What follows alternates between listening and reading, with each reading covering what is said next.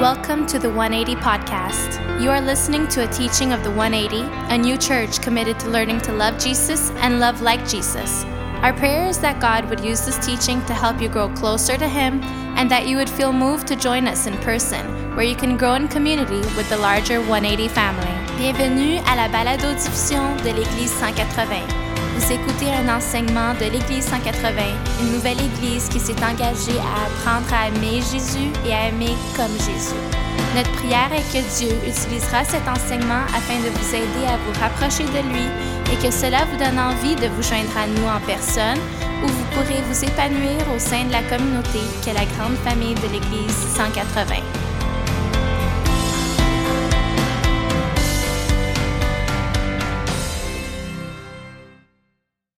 And, and I want to continue in our series that we've been in for a while. We've been in a series called Grown Up Prayers, and we've been looking at the Psalms. And I want to tell you like a very simple story that made me think about this series more and more this summer.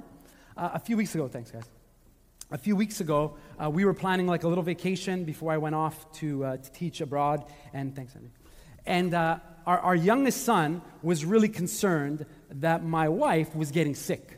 Uh, for some of you know, Bev was sick over the summer, and it's probably because she's from Ontario and people from Ontario, whatever. Uh, so she was, there's gonna be a lot of those, guys. There's gonna be a lot of those. Uh, and she was very, very sick. And one day, out of the blue, our youngest son turns to Bev, my wife, and says, Mom, I'm really praying for you. And we were like, This is amazing. And, and after he said, Yeah, because I don't want to cancel our vacation. So I, I had a moment where I'm like, that's exactly why we're doing a series on grown up prayers. It's exactly right there. Because so many of us, if we're not careful, we think of prayer as something that we do because it's really about us. It's something that we care about, but we never grow in our prayers to realize that prayers are meant to shape us to see our lives as part of something bigger than just our own lives. And no matter where you're at, I think when you start to learn how to pray, that's how you learn how to pray. You have a problem, a concern, and you just pray and you're like, God, fix my life, fix my marriage, fix my finances. And then as you grow up, and I've said this before, if you're still praying the way you started to pray when you were young, we have a big problem. We are called in reading our Bible, in growing in our faith, to grow in how we pray. And as we grow in how we pray, we also grow in how we understand who God is. We realize that when we're praying, at times, God invites us to be silent. Or maybe God invites us to see what we're going through, not as something that He's going to fix, but as something that He's going to shape something new in us because of that difficult thing we're going through. So maybe for you, prayer is still like a new idea, and you're growing in this area. And maybe you've, you've missed some of this teaching series, but one of the easiest ways to learn how to pray is to read the Psalms. Because the Psalms are these ancient prayers that we have in the Bible that Christians have always come back to, even the Jewish people often come back to, and say these prayers are so true about who God is, and they're so honest about who we are. They point to some of the most real, honest things about who we are, because sometimes we, we struggle with being honest about who we are. Like, we live in a world that just teaches us to lie about who we are, pretend we're someone else, you know, just tell a story in a way where we always sound right, and all of these things. But the Psalms don't let us do that. The Psalms actually remind us that in our hearts, there are times when we are very selfish. In our hearts, there are times when we're not really trusting in God. In our hearts, there are times when we want God to do what, what we want. And if He doesn't do that, well, we're not sure we want to believe in God anymore. All of these things are in the Psalms. And today I want to look at a psalm that's a really, really difficult psalm. It's a really challenging psalm for a few reasons. And I'm going to give you like it all up front so you know. Psalm 78 is a difficult, difficult psalm to read. And I picked it on purpose because I feel like we're halfway through the series, and by now you should be better at kind of reading a psalm that's a bit longer. I just want to let you know this that I've seen this that one of the signs that you're growing up is that you can focus on something longer. If you have kids, you know this. If you have small kids and every five seconds they're off to something else, right? But being an adult and growing up is being able to stay with something just a little longer. And you might notice, even as I'm preaching, the need to check your phone, the need to look for something. They need to be distracted. They need to, like, you know, how long is this going? I'm kind of hungry. Like, all these things. So, one of the things that I want to do is in this sermon is just take us through a bit of a longer psalm and see how you're doing with that. See how much it's stretching you. Psalm 78 is a psalm about God's blessing and about the future. because it talks about God providing for the next generation. And in the middle of this psalm is all of these verses about the people of God making a mess of God's blessing. I think about this so many times that some of the most important things we do is we learn to keep trusting God when our lives are going well. Because a lot of times in my life, when things are, when I'm struggling, I turn to God. But when things are going great, I don't know, I'm doing fine. And this psalm kind of captures all of these things together. Psalm 78 takes about nine minutes to have read out loud. You know how I know? Because I came up, I found this amazing tool on the internet. Have you ever heard of the internet? Okay, there's this amazing tool on YouTube that you can pick some of the Psalms that you want to learn, and you hit play, and you could pick even like there's a person with a British accent, a person with an accent from Toronto, Toronto, whatever, people from random places, and they will read the psalm for you. And with this psalm, I did that. I, I went for a walk and I just hit play and I just heard this prayer being read. And I thought many Christians for thousands of years would have heard this psalm like this. It takes about nine minutes to hear it. And as you hear it being read, at different points, all you want to say is, How is this possible? God is so good to us, and they disobeyed him. And you're like, How is this possible? And I thought about my own life. I thought, maybe is that a habit in my own life where God has been so good to me, and I've yet to really fully surrender to him? I've yet to really fully commit to him, and yet he's good again, and the people are disobedient again. So I want to begin by just uh, showing you the beginning of the psalm because it starts in a beautiful way. Psalm 78, right at the beginning, it says this My people hear my teaching, listen to the words of my mouth. I will open my mouth with a parable, which is important. I will utter hidden, or some translations say dark sayings or hidden things, things from old. This is kind of the beginning of this prayer. That the prayer is an invitation for us to see God at work in dark and disobedient places. So, if you're taking notes, you might want to write that down. It's not that God is making things dark, it's that even as the people are living in a season where they're going to be disobedient, where they're going to want to do things their own way, where they're going to neglect being so appreciative of God's blessing, God is at work teaching them some things that they're only going to understand really later in life. And so, as, as you're taking notes, I want, I'm going to try to show you different sections of this psalm because obviously we're not going to read it all, but I'm going to show you sections. So maybe you would kind of say, God, some of the things I see in this psalm, some of the things of this prayer, actually are things I see in my own life. Struggles that I still have. Times where I've misunderstood what it means to pray and to trust you and to let you really transform my life. Times when I've, you know, just moved on. God's blessed me, things are great, I'm going to live for myself. And when things are bad, I have my excuses that, oh, look how bad the world is, could there really be a God? All of those things are part of this psalm. But then the beginning happens with God reminding the people of how much He loves them. And in the Bible, when God does this, He points to children and to the next generation. This is what we're told. So beautiful. Things we have heard and known, you're about to hear them. Things we have heard and known Things our ancestors have told us, we will tell the next generation. He decreed statutes for Jacob and established the law in Israel, which he commanded our ancestors to teach their children. So the next generation would know them, even the children yet not yet to be born. And they in turn would tell their children. This is like God saying, You have no idea. I'm going to bless you so much that you're going to have children, and then you're going to have grandchildren, and then I'm going to bless you again. And all I want you to remember is remind every generation of how messed up your life was before you met me. Remember to tell them that.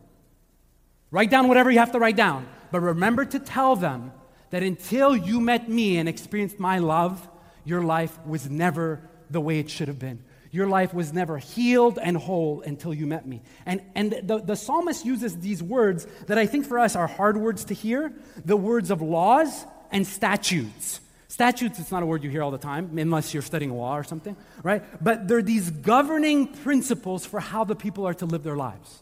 Now, I want to tell you a bit of a confession uh, about my own life. Uh, growing up in church, I always wrestled with like how to understand the Bible and is that for me and how do I read the Bible? And I grew up in a church very lovely church, good people, love the Lord. But they often use the phrase that is very painful. I'm going to repeat it. that, you know, to follow God is not about rules, it's about relationships. Maybe you've heard that before, or maybe somebody said that to you before. Never say that again, okay? Because it's annoying and it's not true. Okay? It's completely not true. Actually, the Bible is actually uh, teaching us that there's a God who loves us so much that can give us rules and can help us have good relationships. Can you imagine the God could do both? Yeah, he could. And he does. And if you don't learn that, when you read Psalms like this, you're like, wait a second. I thought God was about love and grace and relationships. Why are there all these laws and statutes that people have to pass on to their kids? And then you quickly say, well, those are not for us. That's just for Israel at some point. And then you tell people, no, no, actually, Jesus fulfills the law in a certain way, but he gives us different parameters for how to live our lives. And anyone who's ever had a healthy relationship in your life, you know that healthy relationships require guiding principles, guidelines, parameters, all of those things. So, can we just, just agree together to learn that we're going to say that when God calls us to grow, He's able to give us both loving guidelines and a deep relationship? God can do both. Because I think we simplify the Christian faith in such a, a, simple thing so we can put a bumper sticker on our car or just say, no, no, it's not about rules. That's what other people. No, no, it is. There's guiding rules that God gives his people. You know why? Because he knew we would need them. That's why. He knew we would need guidelines for how to live our lives. Now, I want to show you something so important about the Old Testament to help you understand this. In the Hebrew Bible, the Old Testament, this is many of the stories and the prayers that Jesus himself would have grown up learning and reading. There's really there's more than 3, but in general, there's three kinds of laws, three types of laws that you learn about. And I just want to show them to you on the screen. Okay? They're just important for you to understand them. There's civil laws. These were laws that applied to having a civil society. We experience this a little bit in our culture uh, one of the most important laws that we have in our society is we all know what to do when we see a red light, correct? And we know that if we don't obey what a red light means, by the way, just we're all on the same page, what, what do we do at a red light? We stop. Thank you very much, okay? You only know how important that is when you visit places that don't have what? Red lights. And you're like, hey guys, have you ever thought about lights here? Might help. Uh, we don't need them. I'm like, yeah, you might need them. Somebody just killed a donkey. All right. So there, there's just, these are just civil, civil laws. Now, what's important in the Bible is that these civil laws were connected to the story of the people of God. They actually came from the Bible. They're not just like laws of the government, they're actually governing laws that God gave his people. Very simple, civil laws. Then there's worship laws. Sometimes in some Bibles, you might see it, they're called ceremonial laws. If you really are struggling to sleep, and you want to kind of explore these ceremonial laws, you can read the book of Leviticus. It's amazing. It is amazing, actually. It's beautiful, but it is hard for us to read it and feel like, what does that mean? I can't wear clothes with two types of material. Like, what? What? I'm kind of confused. These are worshiping guidelines and laws for the people. I, I think at an example. When the people went to the temple, they had guiding laws for how they were to act in the temple. These are worship laws. Now, if you know your Bible well, you want to take notes, Jesus will follow these guidelines. He sometimes will heal someone and he'll say, hey, hey, before you go tell anybody, before you post this on Instagram, before you go see your mother and your grandmother, go to the temple and show the priest first. Jesus is following those laws. He's very aware that there's a practice of how this happens. Now, he's going to be the great fulfillment of all of these laws, but he's, he's pointing people to them. The last one, moral laws. This is probably the one we know the best. The Ten Commandments fall into that category. Okay? These are laws that, in a sense, still in some ways apply to us today, and we read them, we understand them in deeper ways, but they're still important. We think of like moral laws that apply. Okay, if you don't know any of this, it can be hard to even pray the Psalms because you're like, oh, this is weird, laws. We're all about relationships, and we don't. No, no, we're, remember, there's these guiding laws, and there is relationships, and they can be held together in a wise way. Now, let me just tell you something important. Christians started to read these Psalms and these prayers after Jesus was with them, and they realized something beautiful. They realized that Jesus had fulfilled many of these laws, especially the civil laws and the ceremonial laws. They kind of didn't apply to the people of God anymore, especially if people were not Jews, right? And if you want to see Christians fight about stuff, that's a good thing to read about on the internet. Christians like arguing, this law still applies, that law doesn't apply, all this stuff. But I want to just remind you go back to the previous slide. As we help the next generation say yes to God, this prayer begins with the reminder that we have to make room for when they don't understand any of the laws of God. When they struggle with, like, why did God say this? Or why is this happening in the world? And how can God love us if this is happening? You know what we don't get in, in these first few verses? We don't get an answer on how to deal with that all the time. I'm a parent. I've been a pastor with young people. You just heard Willie and Jess share about student ministries. We are committed as a church to make room for many of the next generation who have important questions. And some of those questions are not questions you've ever asked. And so when you hear them, they will make you nervous. I remember early on asking those questions and wondering about the Bible and wondering about, you know, what do we really believe about God and evil in the world and other religions. And I unfortunately grew up in a place where, like, you don't ask those questions. You just move on and pray for Jesus to come back, right? And so I think we're going to have to be open to understand that the Bible says we have to tell and teach the next generation of how beautiful it is when we begin to trust God and His guiding principles for our lives. And the great example of this uh, will obviously be Jesus, because Jesus will model this type of life. But I also want to show you that over the next few months and as we go into the fall, we're going to give you opportunities at different times in our church gathering, not only Sundays, but midweek, to step into a Bible study, to come to a class, to just come and, and just learn with us as we explore hard things. And you know what? It's going to be easy to be like, I'm too busy, not into that. But can I just encourage you, even now, as you start to hear of new things coming, would you just prioritize to learn with us? I've been reading this book and I've gone back to this book over the summer. It's called Leaving Christianity. And it's a book that is mapping one of the best books out there that maps about how the next generation is slowly walking away from believing in Christianity, from going to church. And if you don't believe me, just you can pick up this book, but you can go to the quote. Just this quote. The research shows that many youth and young adults haven't even been exposed to Christianity. The result is a religious landscape that we have never seen before. Can you imagine that we have a whole generation in our midst that they don't even know enough about Christianity to not like it? I tell this to people all the time.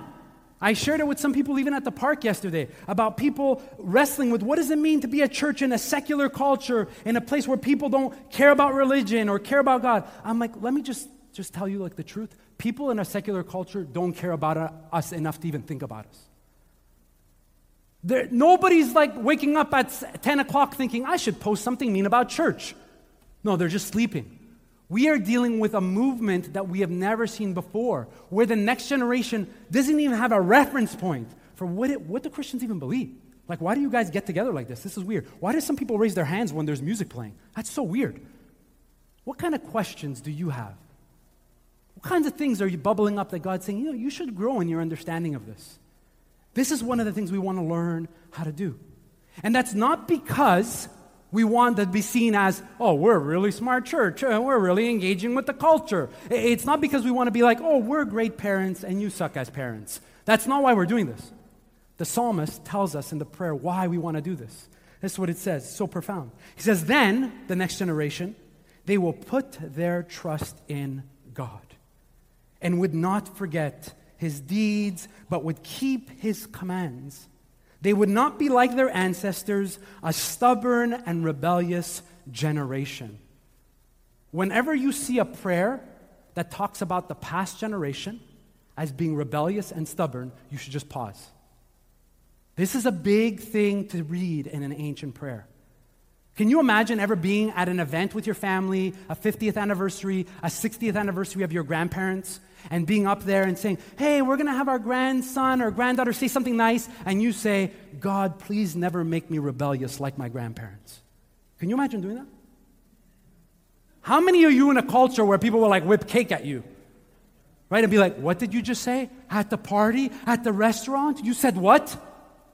It's like a no no almost in every culture. You don't speak bad about old people. You don't speak bad about the elders. You don't say something inappropriate about those who came before us. But in this psalm, I told you, it's about this honesty, and it, it makes this turn that says you need to learn that there has been times in the history of God's people when they have been so disobedient that they have failed to remind their kids and the next generation what their life was like before they met God. This is the most dangerous thing for people, especially people who've been Christians for a long time.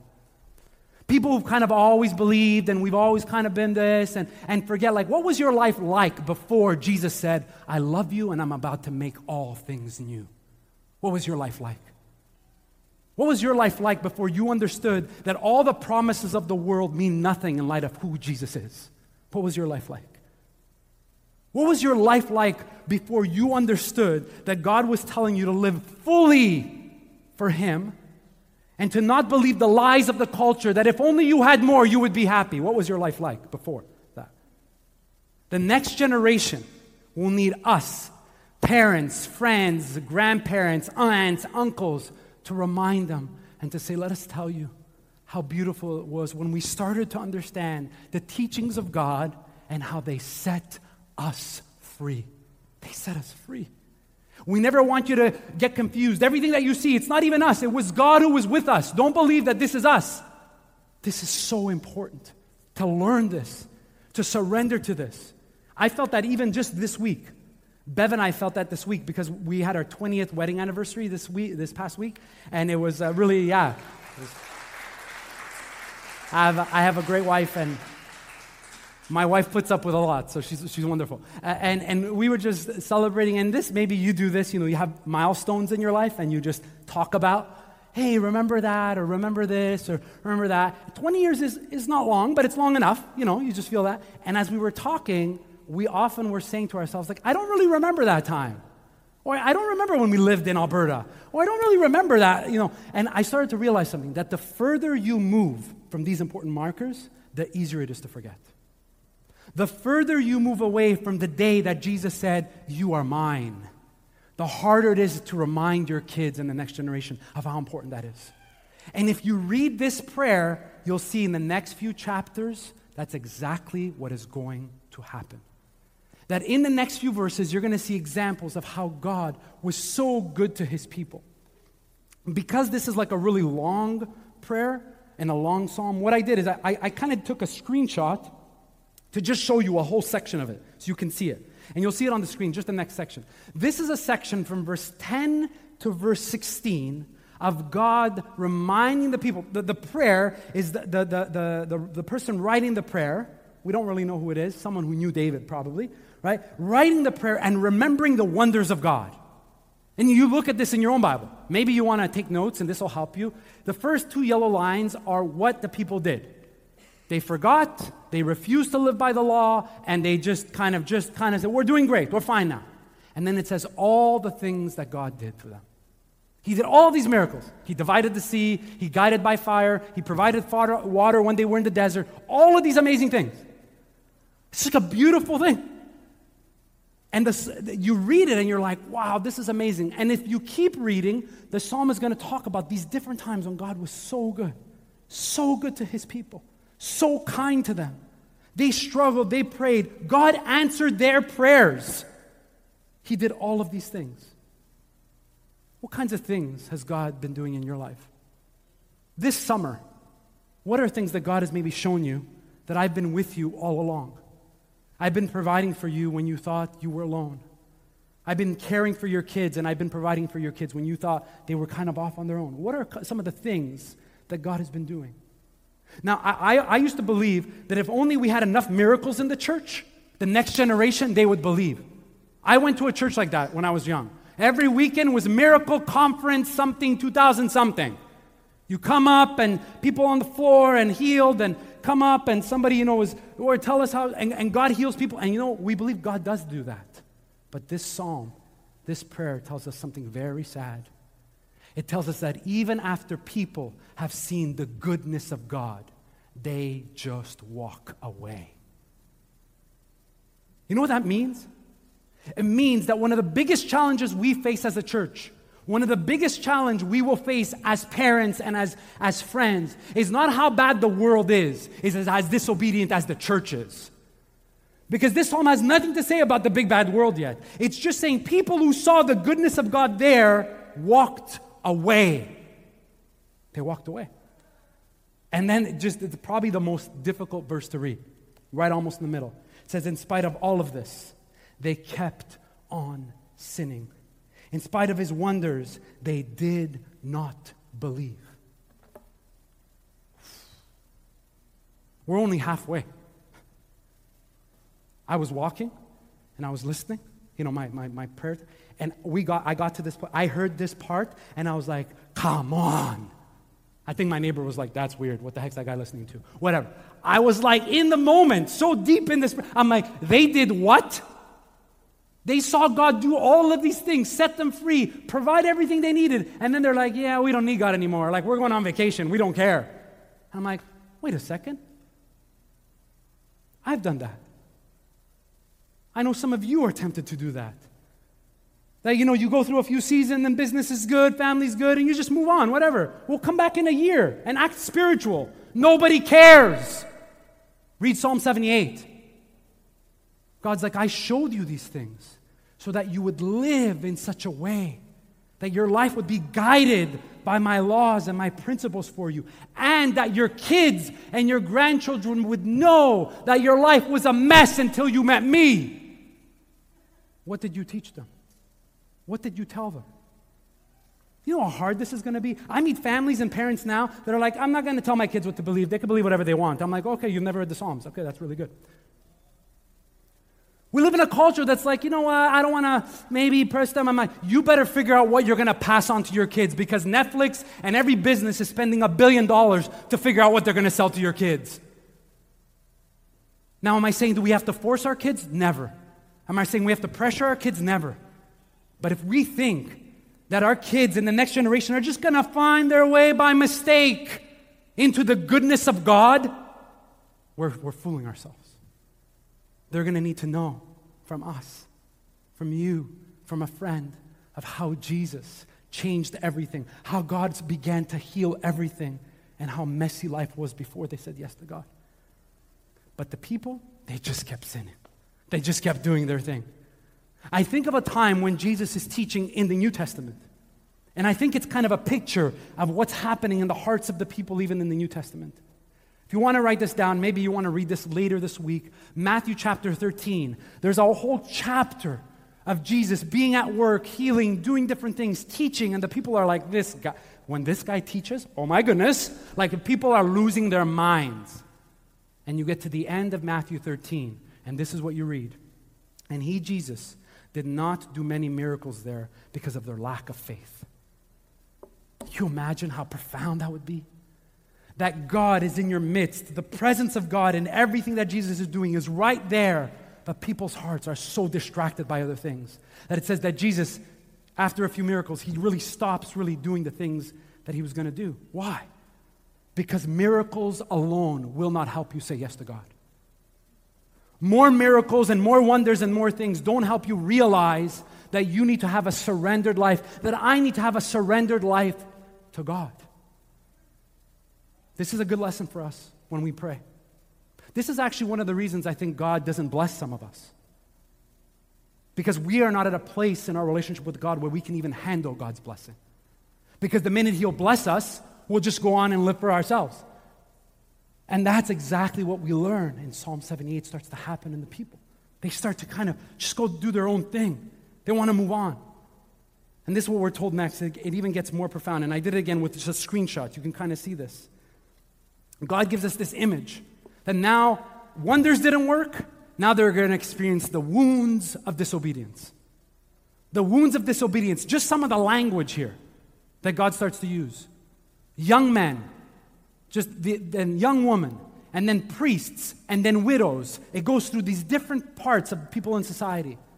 You have the, the men who are like the future. Fire devours their young men. Probably implies that they go to war, they go to battle, no wisdom from God, they just die. Young women have no marriage song. Isn't that a nice way of saying there's no future, you're never having kids? Like, there's nothing now. The priests they fell by the sword. No spiritual wisdom from God through the priests. And the worst, the widows are silenced. Even the widows stop praying to God. That's how bad it gets. Now, when I read this, I was like, that kind of sounds mean. Like, I thought we believed in a loving God, and, you know, this, this is what happens when we don't learn that the Bible gives us a picture of God saying to his people, if you continue to live this way, this is likely going to happen. You will begin to do things that will destroy you, and I will slowly let you learn the hard lessons from those wounds. It's incredibly hard. I think of a time in my life where this happened to me. Where I kind of was stubborn, I was in different relationships, I was doing certain things, and good friends who loved me came and said to me, Dom, we're not sure. Like these choices seem out of like character for you. Like you say you're a Christian, you say you love God. Like is this what God would want you to do? And I'm like, don't judge me. You don't know me. You ever try that? It's good. You should try it. People leave when you tell them that. You don't know me. Don't judge me. And God kept bringing these people, and I ignored them, and I paid for it. And I had a choice. I had a choice to say, You see what? If God loved me, He would have protected me. And I remember thinking, God did protect me. He brought people to help me, and I ignored them. Psalm 78. You see God saying, I reminded you, like the beginning, like the next generation and the future generation, you should have been telling them about the Exodus, about how I was with you, and you ignored all those things. The wonders didn't get you, now the wounds maybe will get your attention. You have these tensions that you feel, the pain of this. Over the summer, I, I had a chance, maybe you've done this, I had a chance to watch a show on Netflix. I, I don't watch like a lot of Netflix stuff unless it's Paw Patrol. Paw Patrol is my thing to go to, if you know what that is. All right. You're welcome, Paw Patrol people. Uh, but I, I, watched this show on a football player named Johnny Manziel. This is something called Johnny Football. And if you've seen it, it's one of the sports documentaries of like great athletes. And at a certain point, kind of near the beginning, you realize like their life looks like it's going to get a bit messy. And if you watch this documentary, it reminds me in some ways of the themes that you read in Psalm 78. The themes that you get when you see a young person gifted, charismatic, athletic, great family, all of these things. And as he starts to play football, they start to say to him, This guy is like, like an elite football player. And you know, and you have these moments where the coaches were like, you know, he sometimes doesn't listen, but he's good enough. It's going to be fine, you know. And it keeps going. And, and at one point, I remember they give him the book to study what he has to study for the next game. And he talks about how he would just throw it away. He's like, what, I don't read books. So you're like, okay, I have a feeling this is getting worse by the minute in this show, right? And you keep going and you feel the weight of all these good things beginning to die. I don't want to give you the spoiler alert, but at one point he even thinks about taking his own life. And you're like, wow. Now, again, we have these shows, we can watch them, but even before Netflix ever happened, the Bible was pointing us to the ways of life that God gives us and the ways that we should live if we really trust Him. And not only that, that the next generation is at stake. One of the things I, I, was thinking about, even just to name the sermon, is what it means to be those who pray to prepare for God's blessing, who pray so that we're ready to understand God's goodness in our lives, that we would share this with others in a way that reminds them we've made some mistakes. And we want you to know those mistakes. Would, would you just not make the mistakes we made? You read this in the psalm. The last eight verses of this psalm do something nobody expects. In the last eight verses of this psalm, you get the moment where God does something that is about to shock everybody. And I'll read it for you and then I'll explain it, and the, the, the band can come back up. It says this Then he rejected the tents of Joseph. He did not choose the tribe of Ephraim, but he chose the tribe of Judah. He chose David, his servant, and David shepherded them with integrity of heart and skillful hands. He led them. This is the last section of these verses. As you get to the end, you're like, what does God do with these people? And the prayer, the person writing this prayer says, we realized that God was doing something we never expected. That God was about to prepare us for a new king and a new season from a new tribe that we didn't anticipate.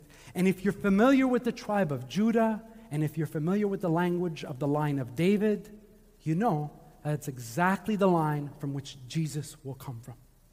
This is why even today we sing songs that say Jesus is the lion of the tribe of Judah. That God begins to tell his people that your hearts are so broken that even with all of the wounds and all of the wonder I've shown you, you need someone else. You need someone who's going to hold together both the glory of God and the wounds of God and show you a different way. Now, this psalm ends when David kind of becomes king. You know what these people don't know yet? These people don't know that Dave is gonna, David is going to have a lot of integrity, but he's going to soon follow all of the same mistakes that other kings had followed. We know this. In a sense, we read the psalm, we know more than they even knew at the time. But it's such a good reminder for us this morning. If God had to show you what it's going to take for you to pass on the faith to the next generation, for what it means for you to be ready to receive His blessings in your life and not just like walk away and pretend like, I don't really need that. What is it going to take for us to learn this lesson? One of the things we can do is read this psalm again. Just read it this week. It's take a bit long. If you don't like reading, have someone read it to you. But I'm going to have a stand, and I'm going to ask you to think about this as we sing this song. I want you to think of two words. You don't have to tell anyone these words. I'm just going to ask you to think of two words. So this is between you and God. As we sing and before we close, I want you to think of two words. I want you to think of two words that represented your life before Jesus changed everything. Two words. Two words that would, would be part of the way you would tell the next generation, the way you would say, God was so good to us. Two words that would capture who you were before and what God is doing now. So that if anybody asked you, you'd say, Let me tell you. Let me tell you how God stepped into this moment of our lives. That we would not be here if it wasn't for Him. You know what? If we learn to do that, the next generation will not hear that as rules they will hear it as the wounds of a person who's learned to trust God. And even when we were stubborn, we told others, don't be stubborn like we were. Don't. As we sing this song, think about your two words.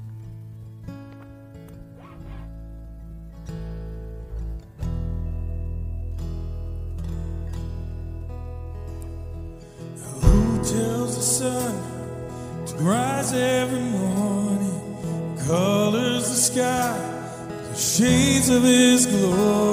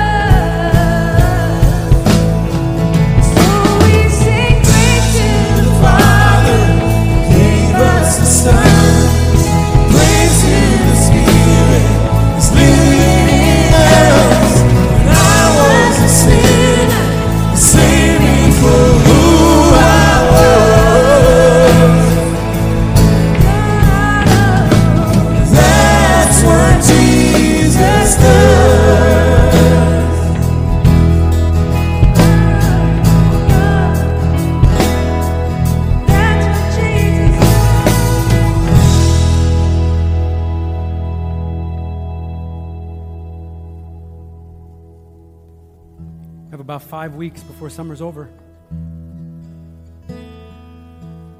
What kinds of things will we do to remind us of God's goodness and God's presence in our lives? What can we do that would help the next generation know that we've made some mistakes and that God had to find us in our mess and begin to heal us?